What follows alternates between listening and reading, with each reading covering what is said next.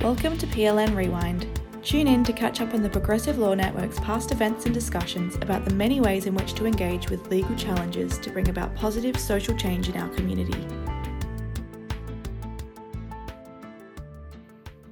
We can perhaps get started now. I'd first like to introduce um, our wonderful speakers who are with us today and have volunteered their time to speak with us.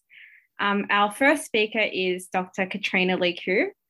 Um, Katrina is an associate professor of international relations. And, you know, if you've studied that, you may be familiar with who she is. Um, she teaches and researches in the fields of gender, peace and security, and women in leadership. Katrina is currently an associate editor of the International Feminist Journal of Politics, and she has recently co edited two books, um, one titled Young Women in Leadership and the second, Gender and Politics Navigating Political Leadership in Australia, um, which are all really important topics that we'll be drawing upon in today's discussion.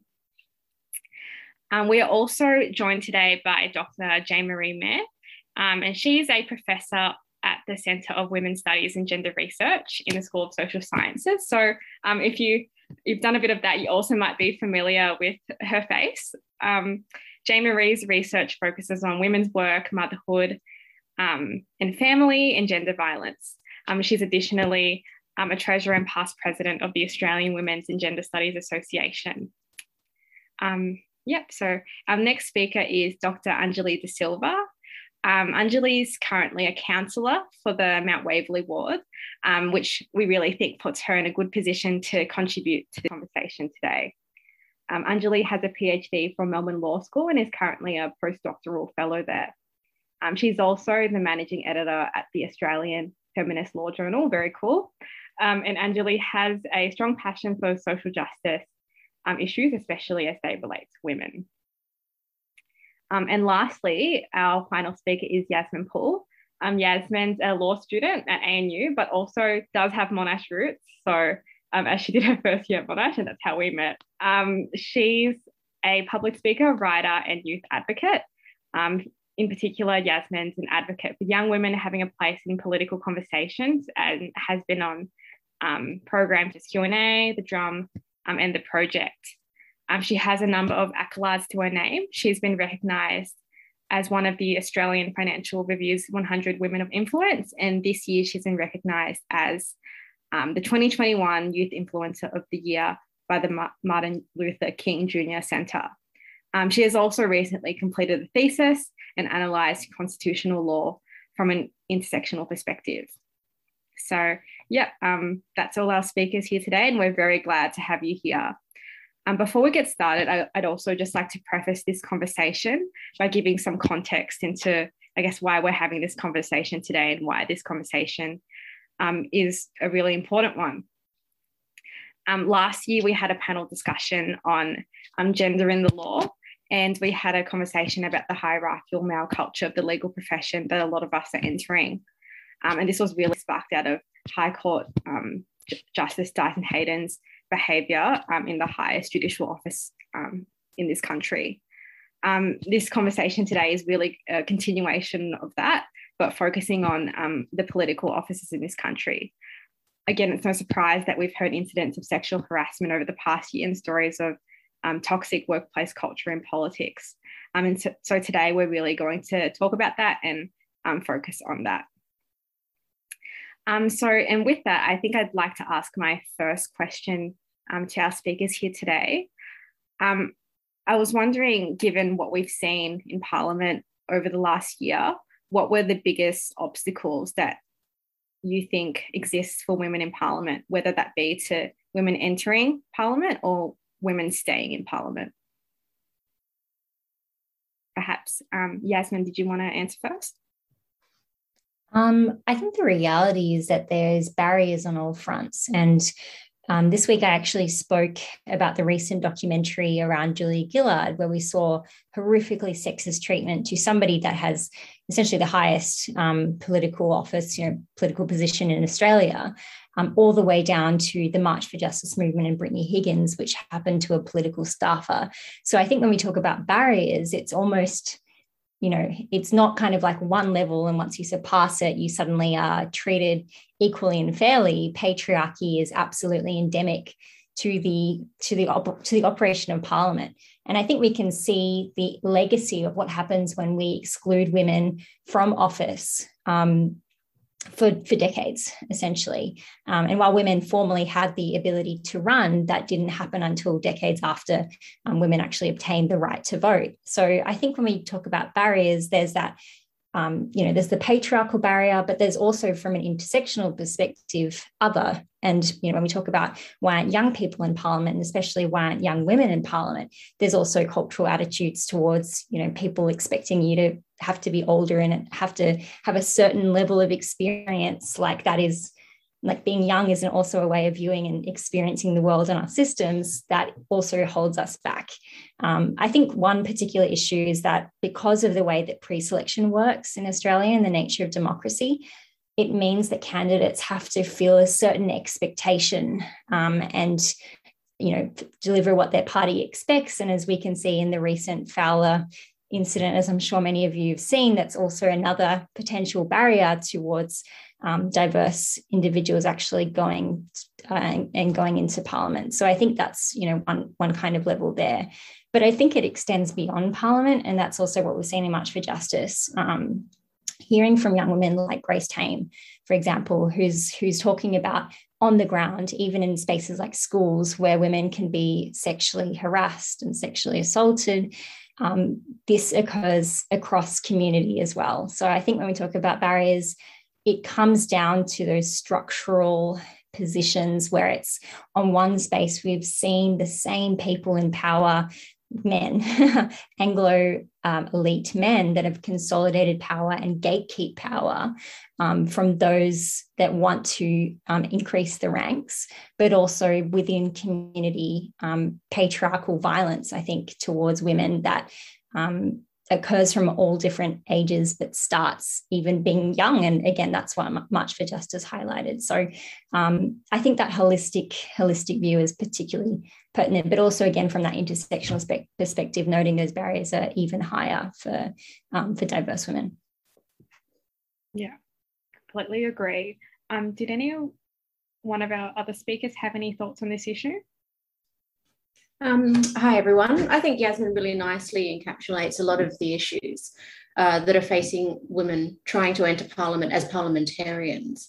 And I think when we think about sort of some of the structural obstacles, we've got to think about every aspect of that process. So, one of the key things that we've seen a lot of reform on in the Labor Party, particularly, is the way in which candidates are selected and pre-selected uh, for positions. So questions about who is pre-selected in safe seats, who is pre-selected in winnable seats, um, where are they positioned on the ballot paper, all of these sorts of issues have had a strong determining factor on women's ability to be able to be elected in the first place.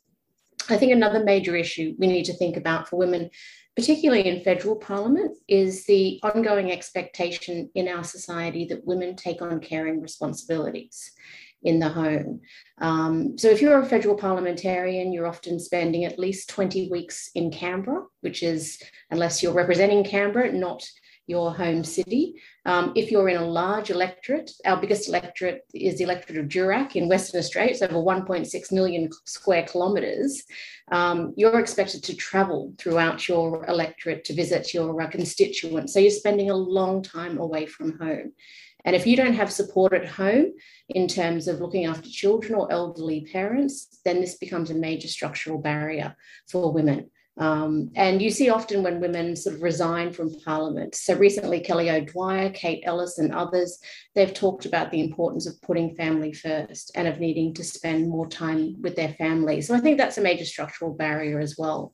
And I know we'll talk, I mean, Yasmin talked about it a little bit, but the attitudes and treatment of women in Parliament, not just by the media and by the broader community, but also by other parliamentarians. I think we really need to think about that.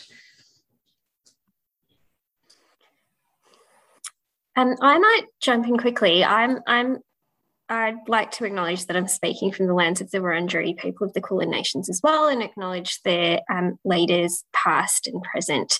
Um, and I don't have too much at all to add to what Yasmin and Katrina have said. I think they've really nicely um, captured um, a broad range of the structural impediments to women in Parliament um, and women's political participation generally.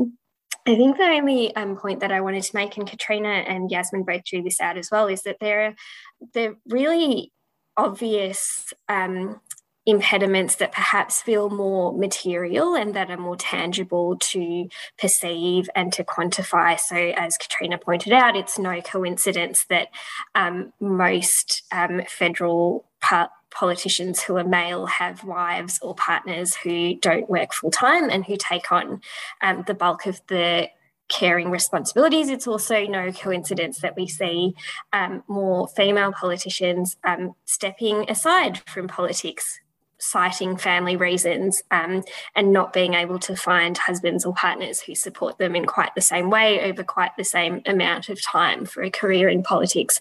There's also um, the really apparent discrimination and sexual violence that women face in Parliament, as has been um, revealed through uh, Brittany Higgins' um, rape allegations, as well as the egregious sexual harassment um, that was revealed as part of the recent Four Corners inquiry. Um, but then there are also those subtle cultural impediments um, where attitudes and treatment of women, as Katrina said, contribute to constant othering of them in ways that mean that they can't participate fully either as an elected representative or just as part of uh, um, overall political communication in the ways that um, men and male politicians might be able to do. So, in my life as an academic away from council, I study hate speech against women. Um, it's rife, particularly in online spaces, but also in offline spaces. Um, we all know about the Ditch the Witch sign that was held up about Julia Gillard. Um, a lot of the um, treatment of women through communicative conduct that was described in the Misrepresented series, for example, would constitute hate speech against women under any under existing legal definitions. Hate speech against women isn't unlawful at the moment, but under existing comparable definitions of racial vilification, for example, um, even defamatory comments like those directed at Sarah Hanson Young um, that she was successful getting compensation for, those would, under a different definition, constitute um, hate speech as well as defamatory speech. And all of those contributions to a misogynistic patriarchal culture really stand in the way of women being able to speak out, to participate, put themselves forward for these positions, and then also to succeed and um, in sustainable long term ways within those positions if they get there as well. Um, thank you for all your comments, everyone. Um, did anyone have anything else to add on that question in particular? I I think people have talked to the really what's been revealed this year. I think one of the things that has been a bit startling and shocking has been that in 2021, this is still the kind of context. And I would argue, perhaps particularly in terms of the hate speech that Anjalee was talking about, that there has in some ways been a kind of a hardening of those types of micro and macro aggressions towards women and people of diverse genders in terms of public participation.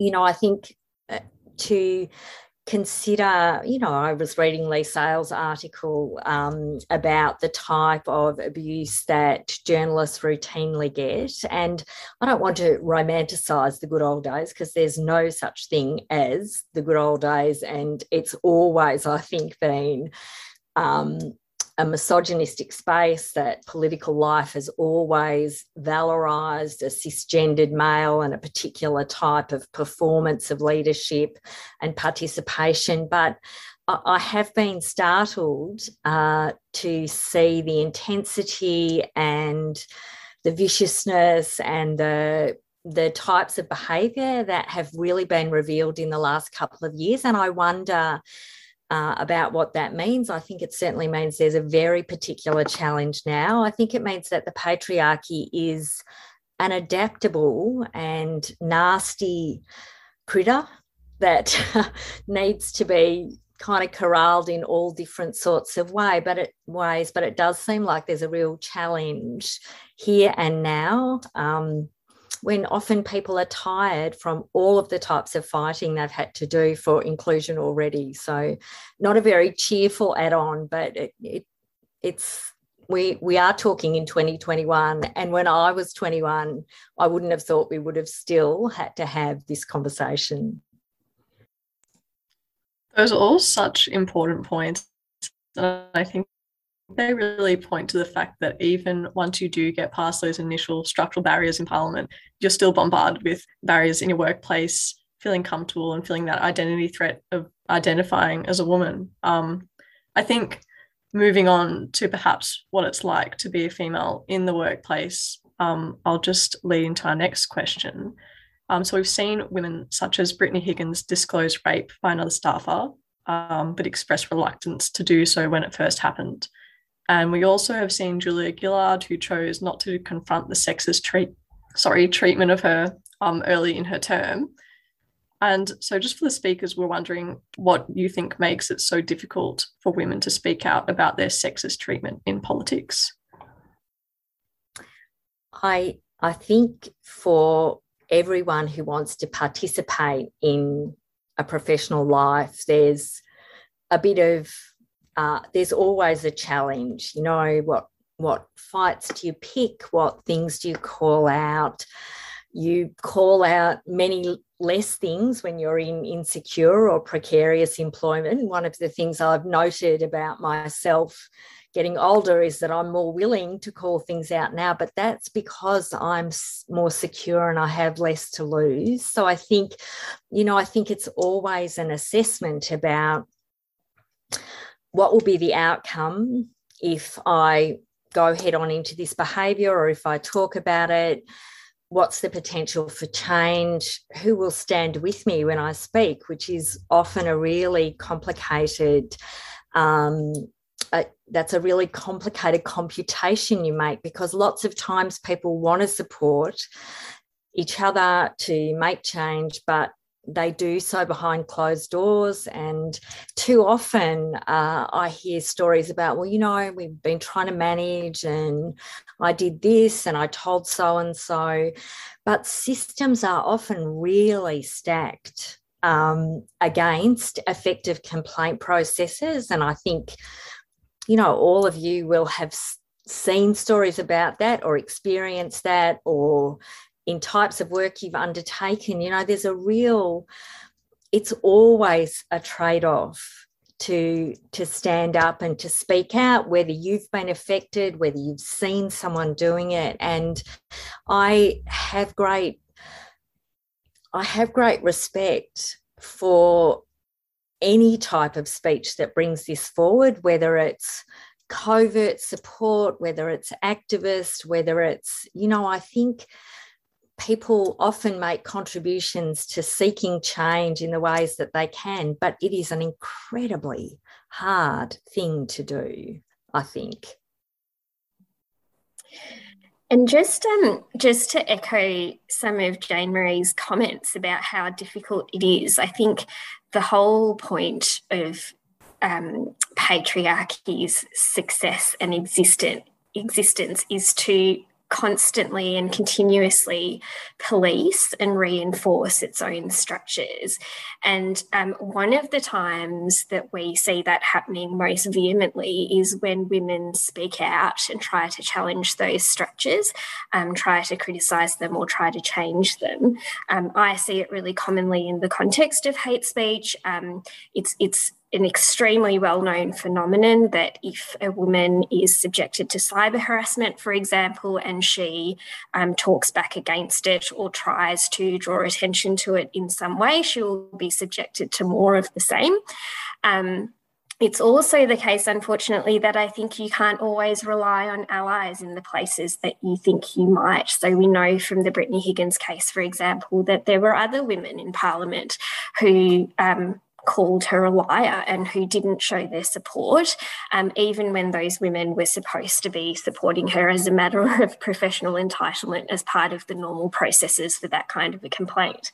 Um, and so it's really about the backlash, I think, and, and that kind of backlash is extremely effective at keeping people silent um, or at painting them into corners um, when they want to speak out about mistreatment.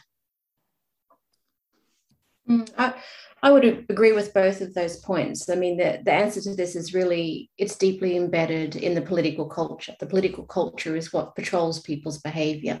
It determines what people think they can get away with and what they they know they can't. Um, and the two cases you talked about, Ella, are, are, in some ways quite different, but it's the same kind of dynamic at play. For Brittany Higgins, you know, she was someone who was in a situation of reasonable powerlessness. And there was, as JaneMaree said, there was no independent, reliable process where she could make her complaint and feel confident uh, that she would be able to have that complaint investigated and assessed free of retribution to her. And that was a that was a reasonable concern for her. She ended up you know as we know having to leave her job because of the way in which that played out um, and it takes enormous bravery on her part for her to continue that complaint because that will stay with, with her now, of course.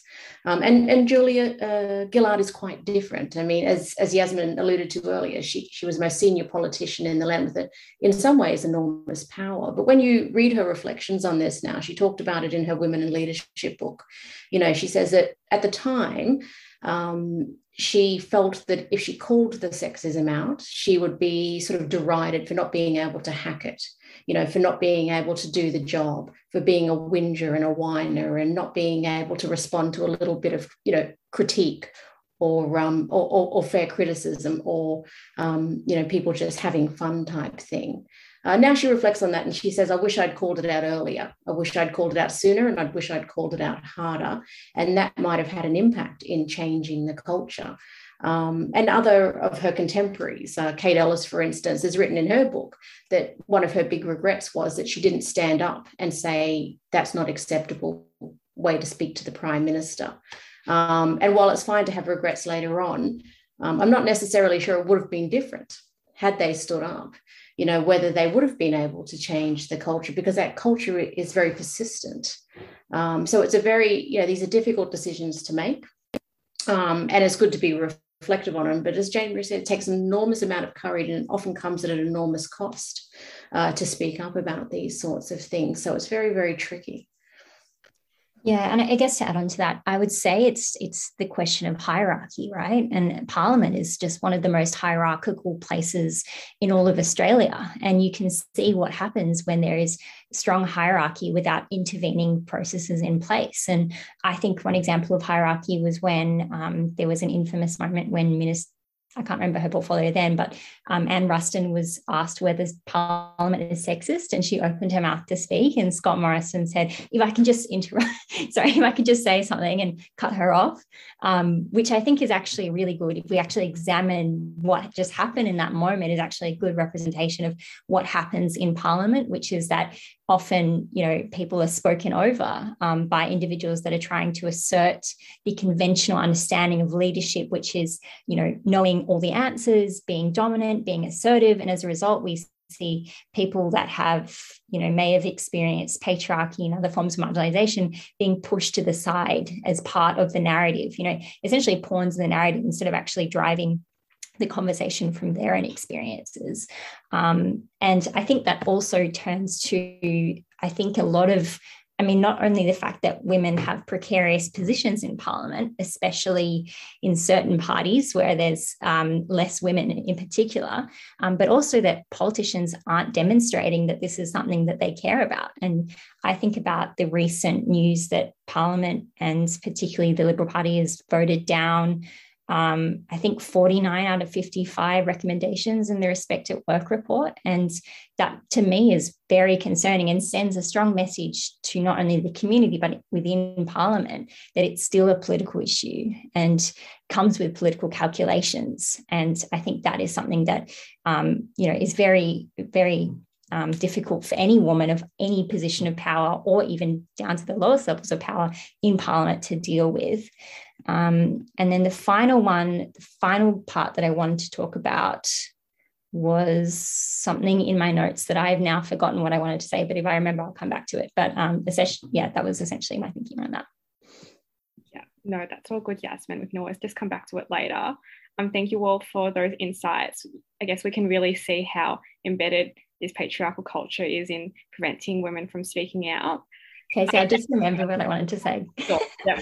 Sorry, I just wanted to add, I was actually thinking about um, what Katrina said about Julia Gillard and what I noticed about when I was watching that documentary, some of the sexism was very obvious. So it was about her style of dress, what, you know, her partner, all of those questions. But there was a deeper level of patriarchy where it was particularly male shock jock commentators had this level of hatred towards Julia Gillard that was not like previous leaders of different sides of the political spectrum. There was a different level of how dare she? You know, I, this kind of different level of, of um, anger and hatred that she thought would subside and didn't. And I think sometimes it's that kind of sexism that's a little bit harder to precisely articulate, but is different, is a gendered experience that I think back then Julia Gillard thought, again, that was just a natural part of, of politics and didn't speak up, but it was really a tidal wave. So I think it's um, probably also ambiguity in, in what is sexist and what is just part of the culture. And maybe it's maybe that's impossible to define. Maybe it is and i think it is innately gendered often the way that politicians are treated. So that was something that i also picked up from from the recent documentary. Yeah that's a really good point yasmin um, Casey, Casey, do, um, yeah, just to jump in really quickly, um, I just wanted to um, refer back to something really interesting that Katrina said, which is, um, which was her, were her observations on how Julia Gillard thought she would be perceived if she actually came out and spoke about her treatment and ideas of being a whinger and not being able to hack it. And all of those perceptions are so gendered in and of themselves. Um, and it, I think it really demonstrates how the whole system and all of the structures are set up to penalise people who don't ascribe to that hyper masculine, um, hyper dominant mode of leadership. And they're almost kind of predestined um, to ensure that those who are speaking up and those who are saying I've been victimized by this treatment, whether they're women or perhaps whether they're men who don't ascribe to the same gender norms, are punished for doing so. Um, and that really is the biggest barrier, I think, to, to being able to challenge those structures. Yeah, completely. Um, moving on from to the next question, um, I was wondering how does the legal system play a part in um, preventing or into feeding into those power structures and into preventing women from speaking out and from um, speaking about what's happened to them. Um, we know this year that Christian Porter sued the ABC for defamation, and um, I think he's discontinued his claim now. And we know hearing Julia Banks speak on her time in Parliament, she's refused to say anything about her incident of harassment for fear of consequences. Um, so, my next question is what role does the legal system play in preventing um, victim survivors um, from speaking out and their perpetrators not being held accountable? Perhaps Anjalee? Um, sure, I'm happy to talk about this. I have very strong opinions about defamation law, in particular as a free speech lawyer um, and as a hate speech lawyer. Everyone's very worked up about Section 18C of the Racial Discrimination Act um, on the basis that it unduly impinges upon our free speech rights, which, in my opinion, it doesn't. Um, but what does present, I think, a threat to free speech is the extraordinarily broad reach of defamation law, um, both as it's written in the common law and as it's um, increasingly being interpreted. There was a recent case. Um, a, High Court decision um, that now suggests that, for example, people who hold accounts on Facebook can also be deemed to be publishers of hateful or defamatory comments um, that are um, put in the comment sections of those accounts. So, um, really, really broad interpretations. We saw that um, defamation law is used by a range of powerful men, not just in Australia, but globally. So Trump used it a lot um, to try and silence women who were bringing sexual harassment and sexual assault allegations against him. Um, it was used by Christian Porter. Um, and I think um, absolutely law is a male, masculine, patriarchal um, establishment and institution, and it's no coincidence that it's set up to protect protect particular kinds of speech and particular kinds of reputations. Um, and defamation law has traditionally protected the powerful and the wealthy, um, whereas, for example, hate speech law, which is much more controversial under traditional free liberal free speech theory, is designed to protect the vulnerable and that is why it's more controversial under traditional liberal free speech theory. Um, in addition to defamation law, I think one of the things that really struck me during the Christian Porter matter was the way that the idea of the rule of law was being mobilized to essentially silence women and to um, get in the way of ultra legal, so outside of the legal system, community building and truth telling um, and comfort seeking that victims of this kind of discrimination and abuse were trying to engage in.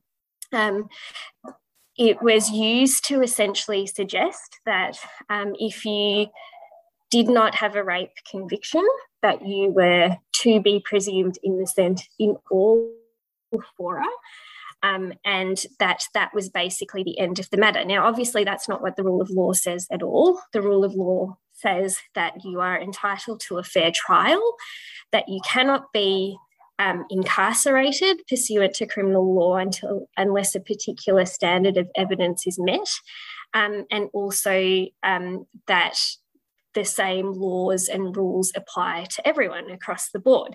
It does not say anything about parliamentary inquiries, for example, or other administrative inquiries. It doesn't say anything about what you can say to your friends about an experience that you've had.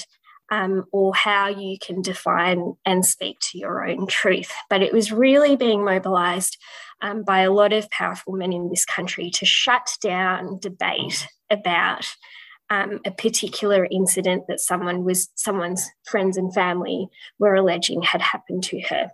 It was most apparent in the Christian Porter case, but I think it happens a lot um, in relation to um, this kind of event. Uh, I would want to add to that. I think it was such a blatant disregard for the way, particularly the criminal law system works to disavow women's experiences of assault or the experience. Um, because you know there there are so few convictions, there are so few cases where gender-based violence is effectively um, examined, effectively addressed. That when a leader of a country stands up and says, "Well, that's the standard," he's actually, I think, straight out saying, well, you've got no chance really of, of getting us in this way. But, but of course, um, as Anjalee said, that's not the standard in a workplace. We don't pop into work at Monash and go, let's look around. Oh, no criminal convictions. We're all good here, people, in terms of our behaviour. There's actually an expectation that um, that there is appropriate conduct, that there are appropriate forms of exchange, that there's safety and security, even though they're not wanting to introduce that proactive obligation for um, for workplaces that was a central part of respect at work. But there are really solid obligations around behaviour, appropriateness, and standards that are embedded in every workplace.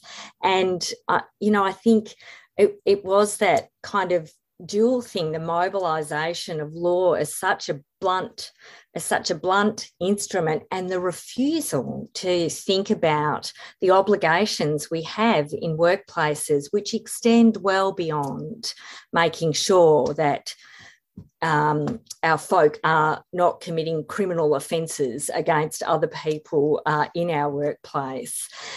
It, there is I, I think in terms of you know from the work i do in family violence too i think a lot about uh, it it has seemed to me that the way particularly the criminal law works in terms of gender based violence is it says the state will take on the responsibility of securing your safety or acting where your safety has been violated. And so that's why the structure is that the victim survivor is a witness or a complainant, sometimes in the most awful circumstances, not a live one.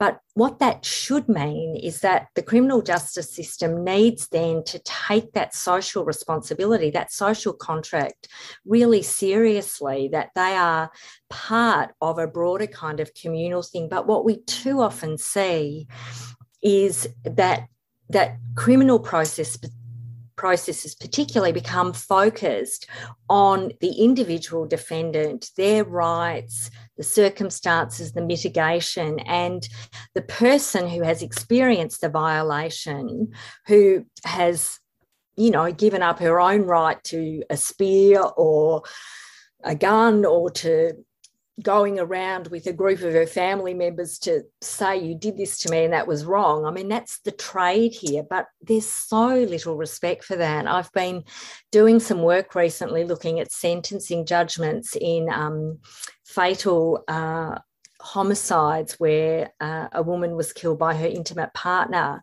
And it, it, seems to me there's a real additional layer of violence in the way that those voices disappear in those stories. You know, what happened to them, the extent of the violence across the years, that the focus is on.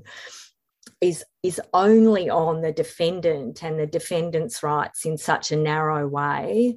And there is a broader obligation when the state says we're going to stand in and we're going to do this work for you, which is the trade that we make, there's a broader obligation to community standards and to recognising and memorialising those who have been violated or whose rights have been taken away. Mm. Yeah, I, well, I guess to like to answer the question, I wanted to first respond to the actual incident of Christian Porter, and then talk more broadly about um, actually my thesis and my focus on the legal system within that. Um, but when I when it, when the whole Christian Porter thing happened, it was actually even that it didn't progress and he eventually dropped the case. Um, it was the timing. It was the strategic timing in which he launched that um, lawsuit because it meant that media and those that spoke in the media, including myself, couldn't speak about it um, unless we wanted to expose ourselves and possibly, you know, be sued. Um, and we were really there was a lot of fear around just don't kind of, you know, be very cautious when speaking about it. So it's even if that doesn't progress and he doesn't, you know, he drops the case, it doesn't matter because it's still the timing and it, it's that kind of strategy that is quite concerning. That's you know one part of the legal system's facilitation. Um, the second is that part that also concerns me is um, our legal decision makers and who we nominate into these spaces as well. And, um, you know, I, I, think of the recent nomination of the Human Rights Commissioner, um, somebody that has ties to the current government, who has spoken out against enthusiastic consent reform with Bettina Arndt. Um, I'm not sure if many know her, but she actually interviewed Grace Tame's assaulter, um, very controversial. So we have people like that who are also now suddenly speaking out about consent when a very questionable background, in my opinion. Um, but I guess you know when when Anjalee was talking about the patriarchal nature of the legal system, I wanted to kind of flesh that out a little bit. And what I found really interesting in my legal thesis was seeing how the court's structure of decision making is completely absent of thinking about women and often misses, for example, culturally diverse communities and and kind of focuses on this objective but doesn't actually produce um, very equitable outcomes. So, one example, for instance, is Comcare and Banerji. That was a case that focused on um, it was a public servant who had an anonymous Twitter account, spoke out against the government's refugee policy. And the High Court kind of made this broad brush judgment that um, that public servants should be expected to be apolitical, even including in anonymous social media accounts, um, and kind of talked about this idea of impartiality and apoliticism. But I kind of thought, okay, what does that mean in practice? It means that if you go home, you might even be cautious to like a Facebook post in an effort not to be political. Who does that disproportionately harm? It It's those that are not benefited by the status quo who are expected to remain silent, not only inside of work, but outside of work. And that means we're going to be creating a culture where it's turning away people that want to challenge and want to create better public policy that is more equitable because of the expectation of silence. And there was no consideration in that broad assertion of who public servants were. And I thought that was quite concerning. Um, the second example I'd point to is Roach, an electoral commissioner constitutional case. It was about um, the government tried to ban, basically say that every prisoner um, can't vote, more or less, take away that right. Um, the court held that was unconstitutional. But again, let's think about that in practice who's disproportionately incarcerated? First Nations communities. So if you take away the right to vote, well, that absolutely has an effect on how democracy is functioning and what groups are heard and what groups are excluded. There was no mention of this in the judgment, and I found that very concerning. And in fact, the plaintiff that brought the case, Vicky Roach, is a First Nations woman that was on a six-year jail term, which meant that she still couldn't, you know, vote. Uh, she was disenfranchised re- regardless of um, the court's outcome. So it's that lack of consideration about these other, you know, it's the kind of broad brush assumption about, let's say, who prisoners are, all the way to who public servants are, that misses intersectional nuances of power. And that is why the legal system is patriarchal. Those are all really valuable points. Um, yeah, I think you all raised some really interesting thoughts for potentially what can be improved in the system and also how the legal system has an impact beyond just the law itself. Um, I think that leads in nicely to our final question for the moderated um, Q&A portion of this evening. Um, so I guess with everything we've been discussing in mind, and just so we can end perhaps on a more positive note, um, how do you think that the unequal and unsafe workplace culture in Parliament that we've seen in the past year and even previously can be addressed? And how do you think it could be reformed in the future? And do you think that there's anything you've seen recently that, in spite of these challenges, um, shows that there might be some potential for change, or has there been some positive change that you've seen recently in parliamentary culture? Um, I'm happy to start. I think the positive change is actually that I've witnessed is really on a community level. And I mentioned Grace Tame and Brittany Higgins, both examples of young women who spoke up even when it felt so difficult and resisted. And because of that, really created this huge effect of people mobilizing through March for Justice across Australia, particularly women um, of all their diversities. And that was really exciting. And, you know, as a young person myself, I'm in a dorm room right now. I participated in the March for Justice and I came back and I saw placards of other young women that had taken part in that protest stacked up on the wall next to the dining hall. And everybody who walked past had to look at that and had to take notice that young women were calling for their bodily autonomy to be respected, you know, for respect, for dignity, for justice. And I think that's really important because in that moment, I saw all generations of, like I said, particularly women coming forward, those that had marched in the 70s all the way to now. And I think it's that linkages of different generations of feminists that is really exciting because it's something that we need to realize that, you know, we're talking about the whole timeline of, of a woman's life, you know, from young women to, to older women who also face, you know, a number of other hardships. So by connecting that, I think that's really exciting and realizing that we are a force.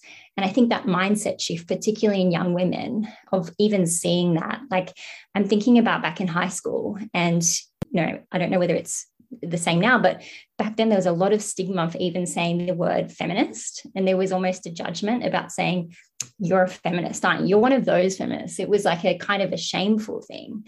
And now I actually saw a shift where it was young women standing on stage, young woman after young woman, talking about their experiences and shouting and crying or saying nothing, you know, just kind of standing there. And all of that is really, really powerful because it was already different to my experience growing up in high school and, and that willingness to, to speak out. And there's really something in that because I think, regardless of our, if our politicians dig their heels in the sand, that is encouraging that as a generation, we're seeing this in this moment right now. And the fact that, again, Brittany and Grace have made this this wave and haven't been silenced despite all efforts to do so there's something in that and there's something that we should you know hold on to that kernel of hope um, because we did hear those stories and we are still hearing stories. So i think it's up to all of us to just continue to listen and continue to push. I think um, one of the key factors in changing the culture is obviously just having more women in the building, just having, you know, anything approaching 51% um, of female representatives um, in every level of government.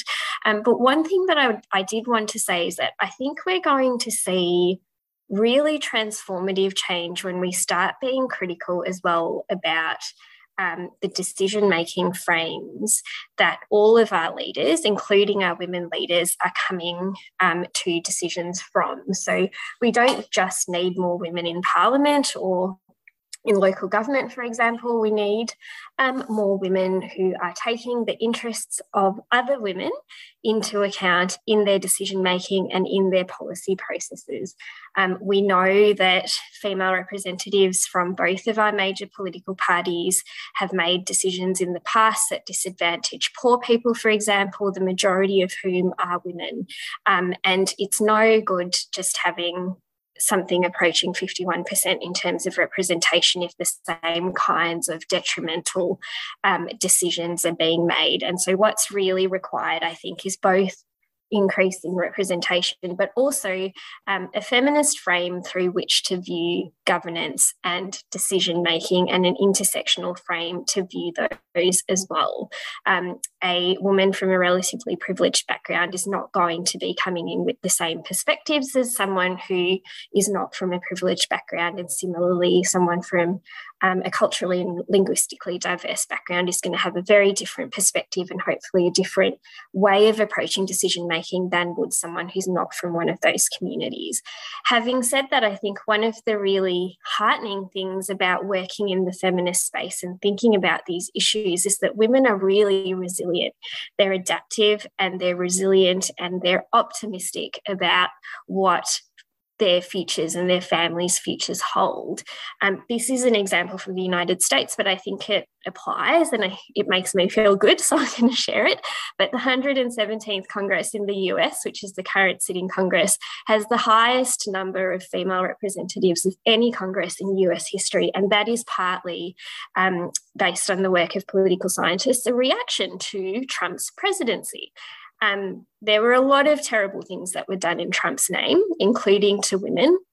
Um, but one of the things that has come out of it is that women from across the political spectrum have mobilised um, and have have gotten themselves a spot at the table. And I think um, trends like that are really encouraging um, and are not that uncommon when it comes to women because I think we are extremely strong. We've been putting up with this stuff for a really long time, um, and that gives me a lot of hope about what can be done going forward.